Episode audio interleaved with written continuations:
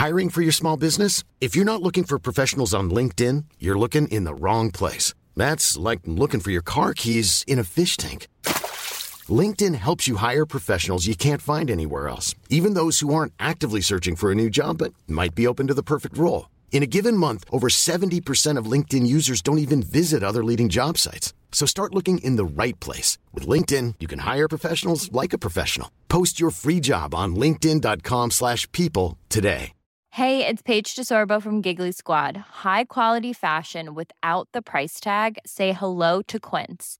I'm snagging high-end essentials like cozy cashmere sweaters, sleek leather jackets, fine jewelry, and so much more. With Quince being 50 to 80% less than similar brands. And they partner with factories that prioritize safe, ethical, and responsible manufacturing. I love that. Luxury quality within reach. Go to quince.com slash style to get free shipping and 365-day returns on your next order. quince.com slash style. This episode references substance addiction. Listener discretion is advised. Welcome back to The Gap. In today's episode, we ask people from two generations to discuss their experiences with addiction. I pushed my daughter away because I couldn't let her see me, her dad, hmm. as I was. I say I've had 25 emergency detoxes in hospital, been rushed in. I despised who I was, what I'd become. I used to put covers over the mirrors just so I couldn't see my reflection. That's Russell. An alcohol addiction took hold of him aged 30 after a bereavement, causing him to retreat from social gatherings and his job in favour of booze. Sitting down with Russell is Thomas, a former drug addict. Thomas took cocaine for the first time in his teenage years, and what started as recreational use turned into a serious addiction to ketamine. Both now in recovery, their conversation covers how substance abuse affected their lives, the lasting impact it's had on them and their loved ones, and how they got themselves on the road to recovery. When was the first time you used drugs or drink? Oh, alcohol. The first time I used was I was probably about 16, sort of year 11 in school Yeah. Uh, at a snooker club. But the first time I used drugs was I was almost 18 in Barnsley, and I took cocaine, which at the time seemed like quite a, a normal drug to be Yeah. taking. What about yourself? I think I took my first drink when I was 15, but because I think it might be the age gap, but drugs never actually was in circulation as much. Yeah. So I've never actually taken any drugs. All right. So I've never even had smoked weed, if I'm honest. Right, okay. Because I'm not, if I was around that stuff at the time, I'd have definitely had taken drugs, but I've never been offered any. Do you not So view I've been- alcohol as a drug now, or Alcohol is definitely a drug, the worst drug. would be? But at the time, alcohol was the, the thing to do. How long was your addiction? So, like I said, I tried my first drug when I was 17, so thankfully I had years off it in between, but up until November the 2nd, 2018, so just before Christmas, that's when I went into rehab and I took pretty much drugs from the age of 17 up until that point. Definitely within the last year or two was my worst. But yeah, so what, 10, 12 years full on, properly. Yeah. Um, yeah, unfortunately. Myself, I'd say it got a grip of me when I was 30. So that was 18 years ago. Yeah. And myself, I stopped December previous last year. Alright, okay. After many, many attempts. I was only drinking lager to start with. But then I hit, started drinking the gin. And that was neat. So I was drinking like a litre of gin Jesus. within an hour, quite easily. Describe the feeling you had whilst using. In the beginning, like the honeymoon period, which probably lasted for about four or five years, I fucking loved. I loved taking drugs. I loved the whole, not just the actual drug taking, but the, the whole event, the whole like getting ready, going to your friends or coming to mine, getting getting ready, all having a laugh, and sort of prepping for the night out, which then ended up leading to like a full weekend out. I loved it for the first, I'd say, 10 years. Uh-huh. It was the culture, us and the lads uh-huh. around town, Friday, Saturday, Sunday, getting hammered, talking the next day, oh, what did you get up to, what do you, loved it. Well, I was addicted to gin. And I suppose at first, yeah, it, it, it gets you, because obviously it's a spirit, so it gets you merrier and high quicker. It's quicker to get addicted to spirits, I find, my personal opinion, than it is to lager. But the come downs are a lot quicker. The tiredness, the lethargicness, the, you get ratty, you can get quite aggressive with gin. I find out, not for me personally, because I was a home drunk on my own, so the only person I was getting aggressive with was myself, so, but myself. Ah, ketamine was like my main sort of poison. When I first started taking ketamine, it literally just knocked me out. Like it, I, I think it's a, a tranquilizer for horses, so I- I'm built like a horse. So you can imagine what it does to me. So it, I'd take it and then I'd like literally pass out and get carried out of a nightclub or have no actual record. Like I, I would not have known what I did for the past hour or two, which would be a bad experience. Which I think is referred well, it's referred to as a ket hole. So you'd go into or a K hole or, or other nicknames it's got, and you do the, the weird things with your hands and your legs, and you just look like a like a zombie. It also sort of that's one experience you could have with it, or it could also make you feel really sort of happy and excited and a rush. Like I used to get a rush from it, just like you would with cocaine. It's not a, it's not an upper, it's a downer. So it kind of like makes you just not give a shit about anything. Kind of like a comfort blanket. This is the best. Yeah, way. yeah. It's like you're wrapped in cotton wool.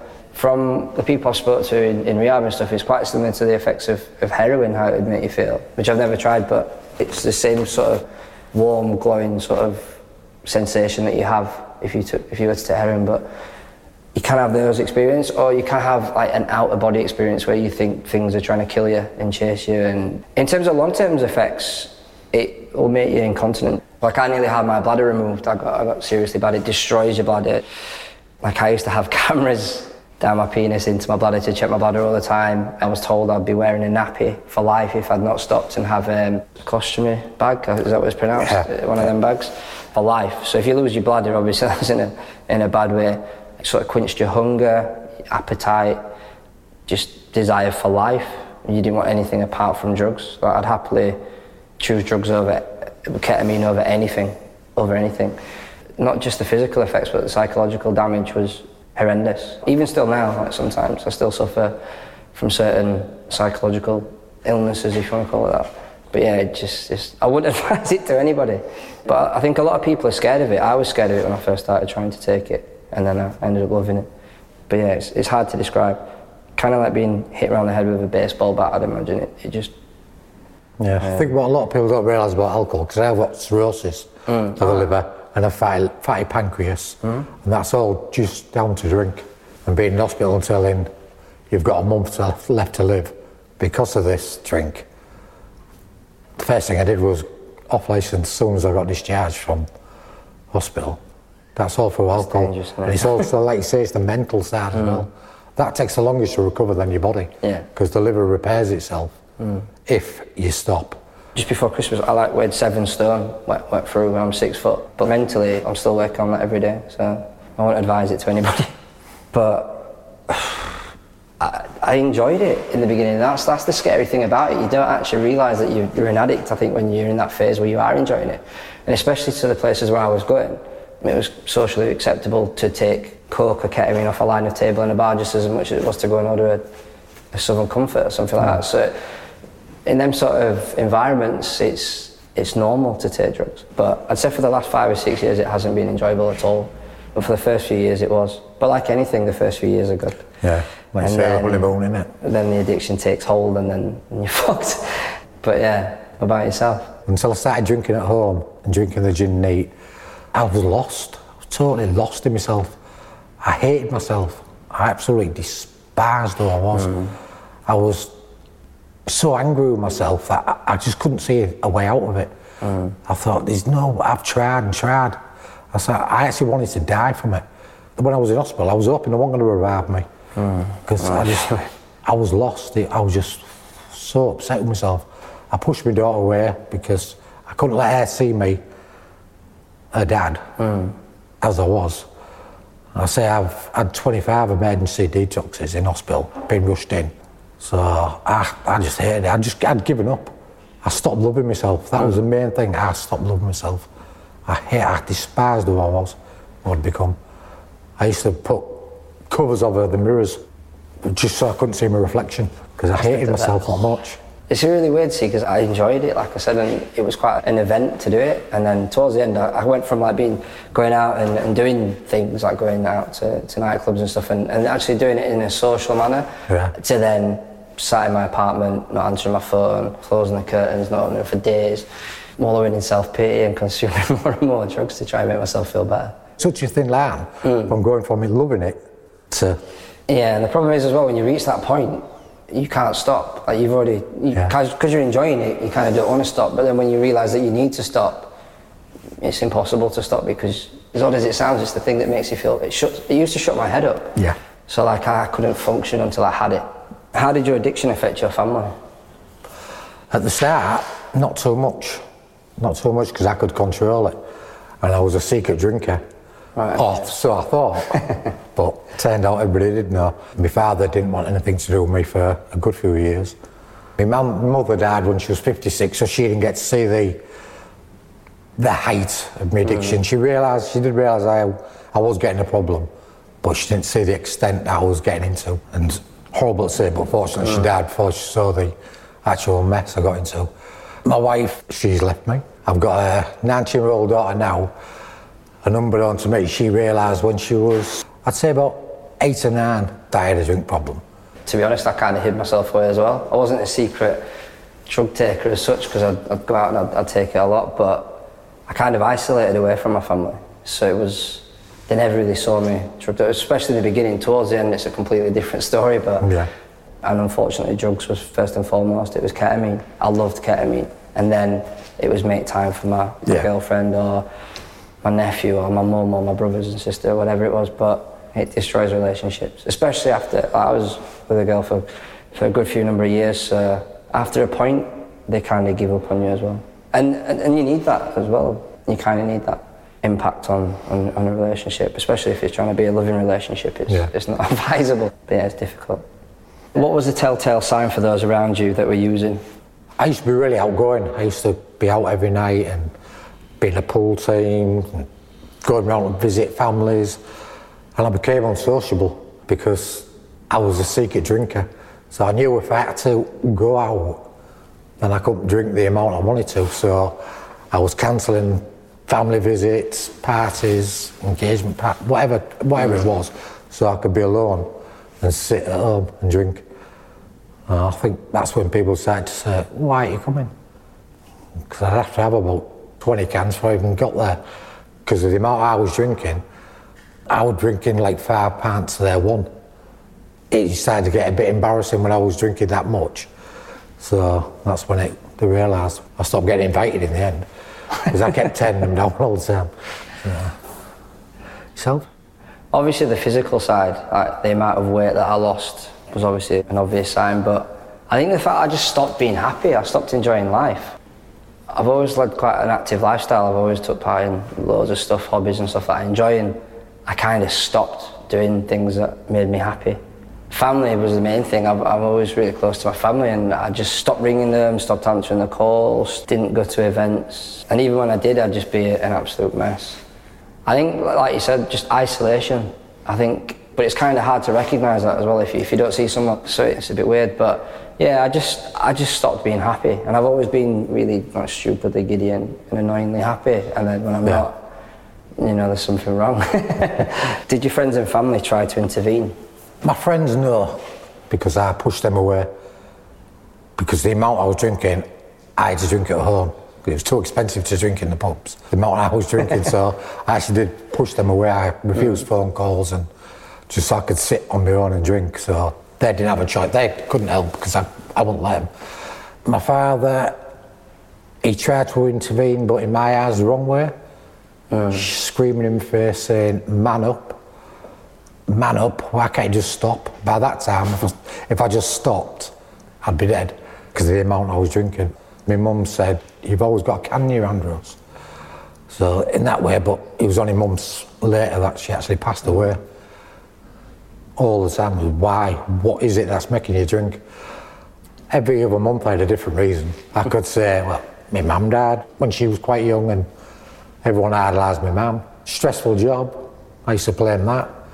My relationship with my wife, I could blame that. I could just blame anything. I just didn't love myself. I say I blame so many different things and the only real true reason is because I didn't like myself. Mm. And I, I needed to put that persona out that I'm all right, mm. I'm happy all the time.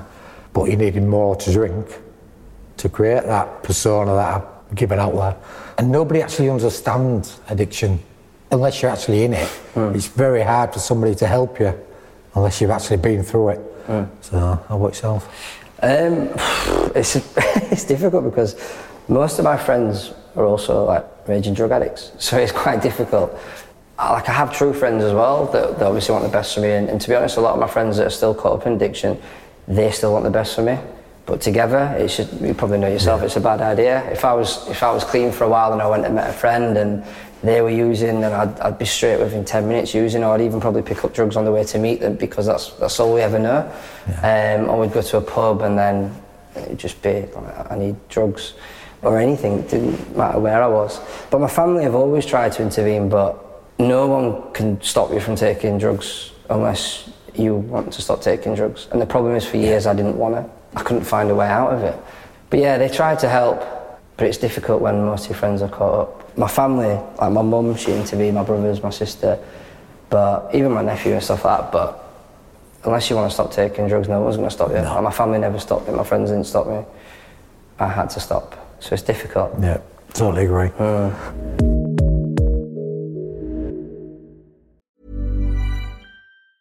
When you're ready to pop the question, the last thing you want to do is second guess the ring.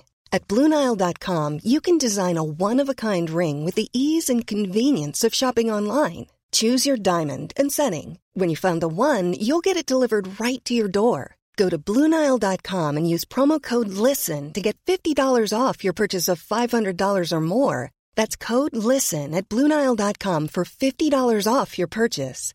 Bluenile.com code LISTEN. Hiring for your small business? If you're not looking for professionals on LinkedIn, you're looking in the wrong place. That's like looking for your car keys in a fish tank. LinkedIn helps you hire professionals you can't find anywhere else, even those who aren't actively searching for a new job but might be open to the perfect role. In a given month, over 70% of LinkedIn users don't even visit other leading job sites. So start looking in the right place. With LinkedIn, you can hire professionals like a professional. Post your free job on linkedin.com slash people today. Planning for your next trip? Elevate your travel style with Quince. Quince has all the jet-setting essentials you'll want for your next getaway, like European linen premium luggage options, buttery soft Italian leather bags, and so much more. And is all priced at 50 to 80% less than similar brands. Plus, Quince only works with factories that use safe and ethical manufacturing practices. Pack your bags with high-quality essentials you'll be wearing for vacations to come with Quince. Go to quince.com slash pack for free shipping and 365-day returns.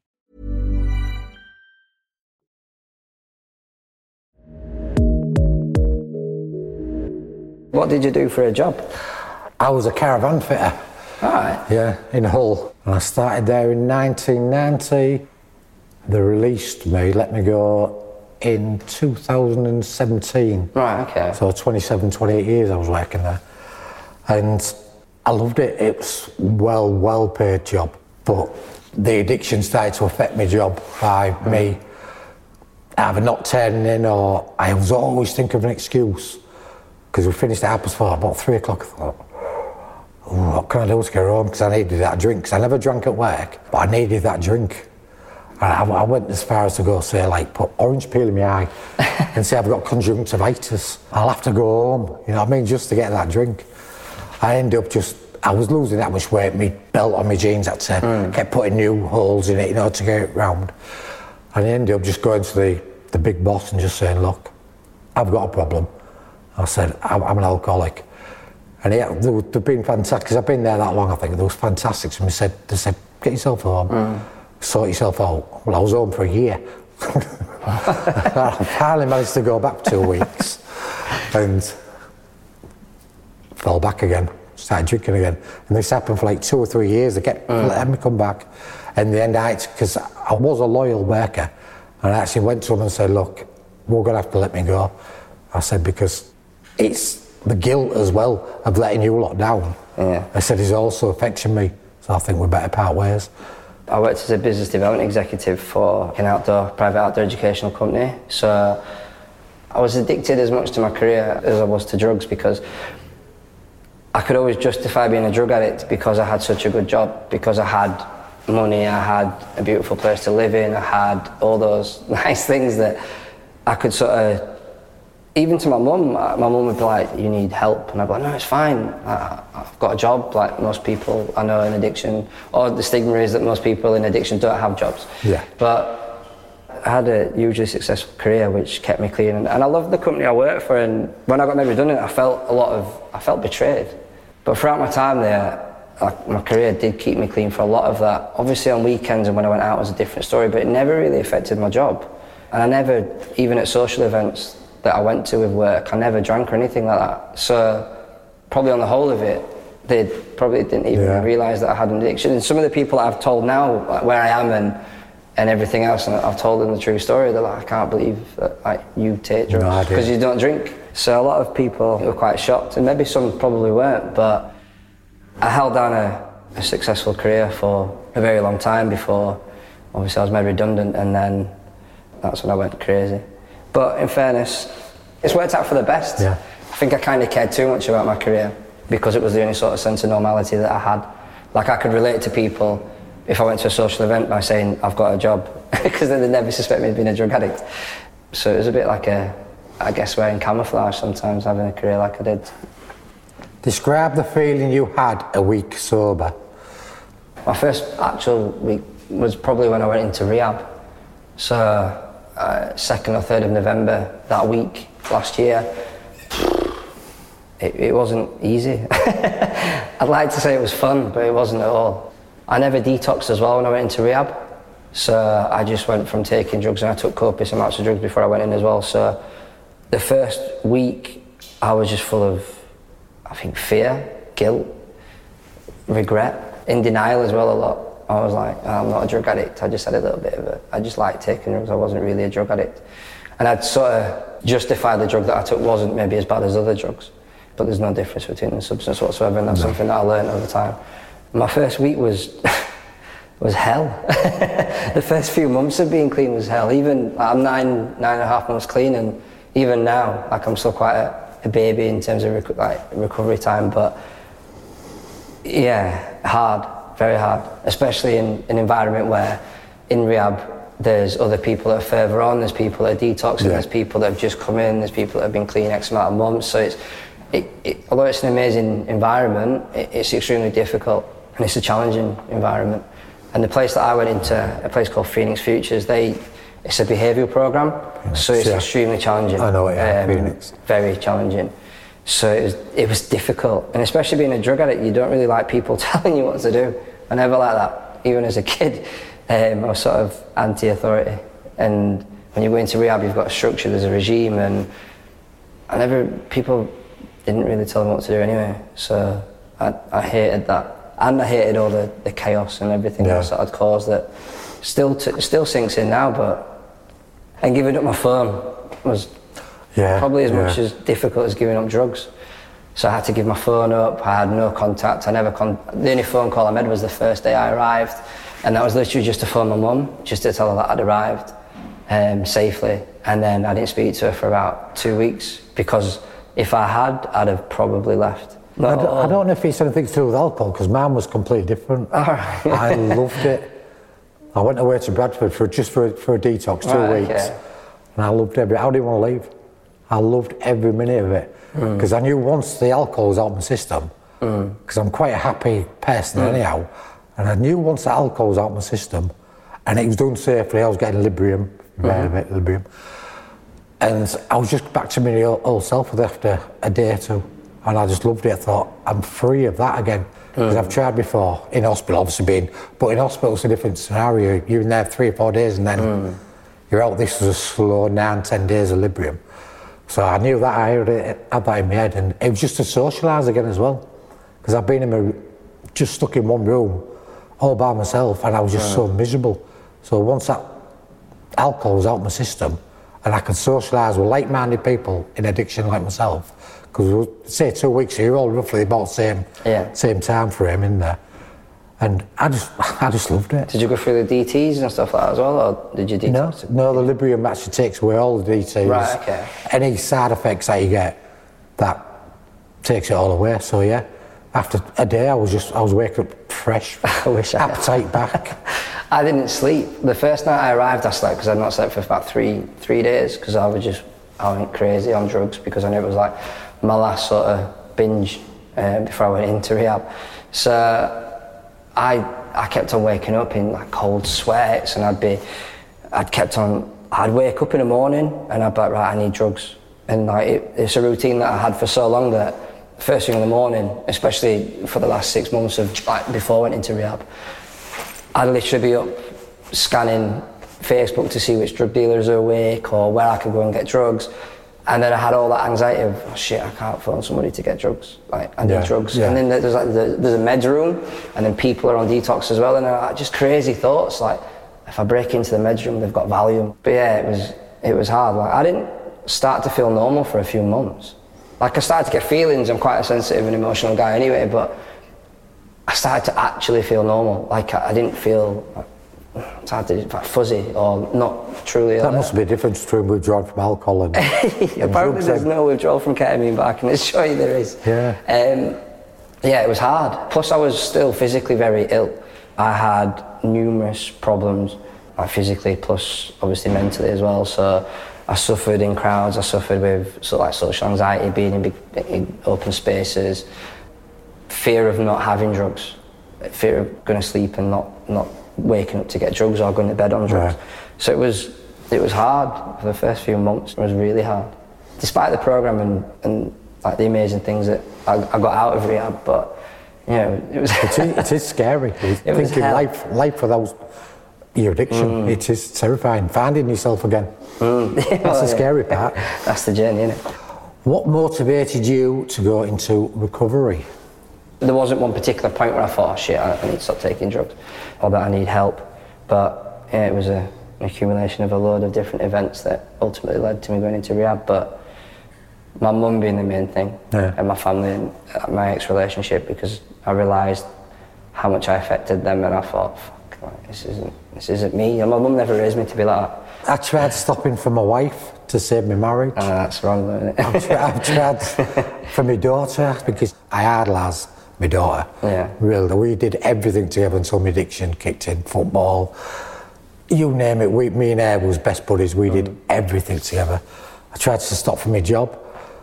I just couldn't, mm. couldn't stop for anything. And then somebody, I, I can't even remember his name. He said to me, "Why don't you think you deserve to be happy?"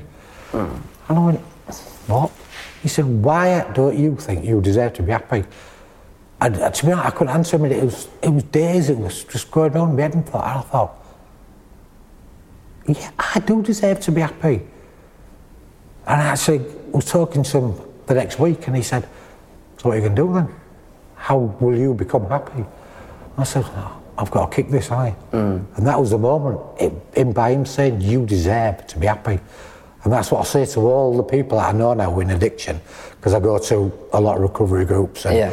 I also talk in a lot of them, and I say to them, "You deserve to be happy for yourself. Once you're happy for yourself, the rest will follow. Your family will follow. They'll be happy, but you can only do it for yourself. You have to be happy before anybody else."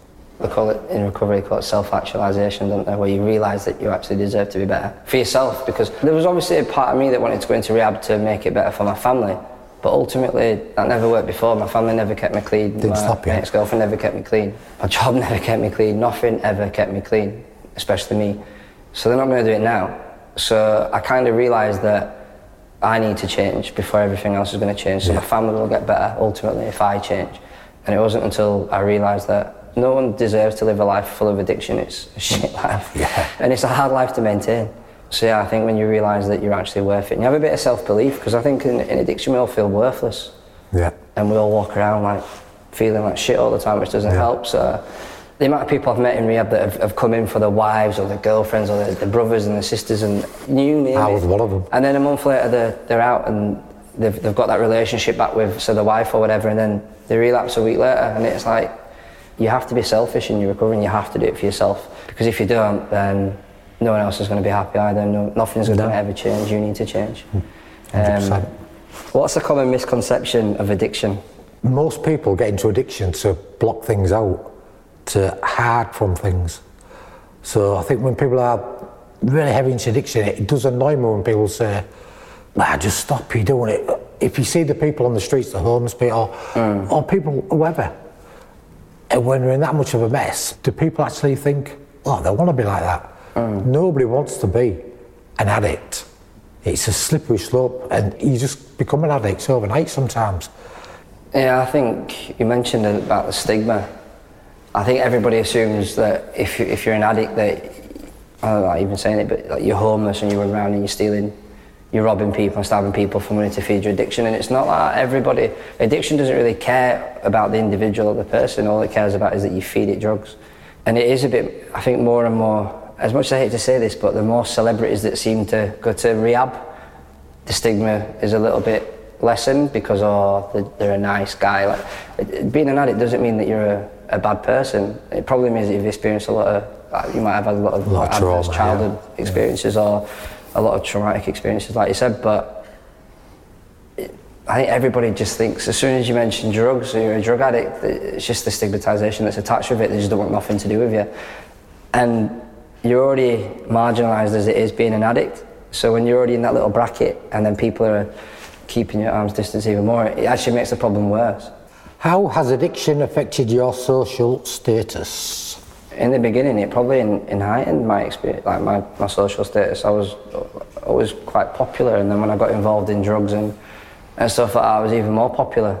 In the beginning, I, I, I don't like saying this, but it, it actually made it better because I'd be invited to more events, I'd be invited to more social stuff, I'd be people coming around to my house all the time. It became such a, a key element of my social life, the addiction.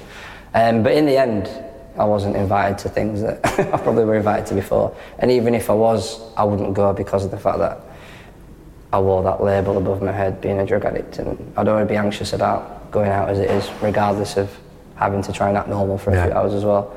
So, yeah, in the beginning, it made it better, but it made it far, far, far worse in the end. Far worse. Going around town every weekend, we used to go in the same pubs, drinking, getting hammered. So we knew everybody. So our status was, it was quite high, and I must admit I thrived off it. Pulling beds and I, I just thrived on it. Then it started to take its toll, and like I say, I wasn't getting invited anywhere.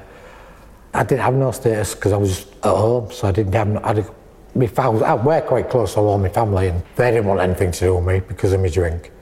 So I didn't have no social status. But now I've stopped. It, it is. It's all coming back now. And what we're working with voluntarily for other addicts, I've got friends and I'm, my, my social status is now coming back up now. Mm. Now I've stopped drinking. So now I'm getting invited to all the bar, the very usual things, the barbecues, the weddings, All the things and see, all the things I want. And now I can go there with a sober face, and they're all saying, "I'm so proud of you." Why do you want to tell your story? Why? I need reminding of how bad it actually was. Because some days I do think, do you know, this has been a doddle, this. This has been so easy, this recovery like. So I do need days like this to to help me. And I, I mm. need, I want to get the message out there that alcohol, it's, it's classed as okay, it's sold everywhere. You can get cheap ciders. It will get you eventually mm. if you've got an addictive personality like myself. in order for us to change and, and to tackle addiction, then we need to really start talking about it. It's portrayed a lot like it's cool to take drugs. Yeah. Well, it's, it's not. It's not cool to take drugs at all. But yeah, I get a lot of people ask me for help in terms of even just someone to speak to because they can tell me about how much they're using and what it is that they're doing and everything else that, that comes with it, like, like psychologically, and I can relate to that. Whereas if I spoke to a, a normal person and I'd be like, I can't get out of bed without taking drugs, they'd be like, shut up, you- you're just going through a phase. I'm like, mm. but it's good to it's good to speak about it. I'm on the phone or getting texts every single night of people. And a lot of the time, when I'm on the phone, I don't actually say anything. Because I remember when I was in addiction, I just wanted to be heard. Because sometimes they're into their answer. I can't give them an answer. Only they know the answer. I can give them advice, but they just want to be heard a lot of time because some a lot of time they're not heard. Addicts aren't heard. What do you do now in terms of your recovery? Well, I'm volunteering now, and I've just took an exam, so hopefully, in time to come, because I think I've got to be two years clean before I start working at Renew from Hull. Mm-hmm. So hopefully, I'll get a job there, and I'll just carry on as I am. I just smile every day because I'm finally happy and I'm starting to love myself. So. I think the thing I do now is one of the best things is I've got like I guess more of an inner peace. Like I feel more comfortable in myself, whereas before I just I, I hated feeling normal. I do things now which I enjoy, and I do it because I enjoy it. Whereas before I do it just had to do Yeah, it. yeah, That's the difference. I'm in Yeah. control to a certain extent of my life now, um, and I'm not controlled by addiction anymore, which is which is key. We've both got choices now. Yeah, I Where choice. before, in addiction, you've got no choice. Yeah, so I think I'm just happy. I'm miles happier than I've ever been, which is weird because drugs made me happy. But Yeah. but yeah, no, I'm- think that's what it does for me now. Yeah. Been great to meet you, man. Next week, we hear the accounts of two sportsmen living with disabilities. From Nick Hamilton, a racing driver who was born with cerebral palsy, and John Stubbs, a Paralympic archer who survived a traumatic road accident in 1989, changing his life as he knew it. Make sure you're subscribed so you don't miss this one. constantly being looked at on a daily basis, kids staring at you when you're growing up, and even now adults, you know, looking you up and down when you're walking, you know, that hurts you mentally. Bullying, all that sort of stuff hurts you mentally. Everyone struggles mentally. I think life is 90% mental, Definitely. 10% physical. Yeah, that's the same in, in sport. In, in, in absolutely anything. Yeah. If someone says that they don't struggle mentally, they're lying. Yeah. From Lad Bible, you've been listening to The Gap. If you've been affected by any of the issues discussed in this week's episode, check the show notes for some helpful links. Thanks go to Russell and Thomas for their willingness to share their stories with us.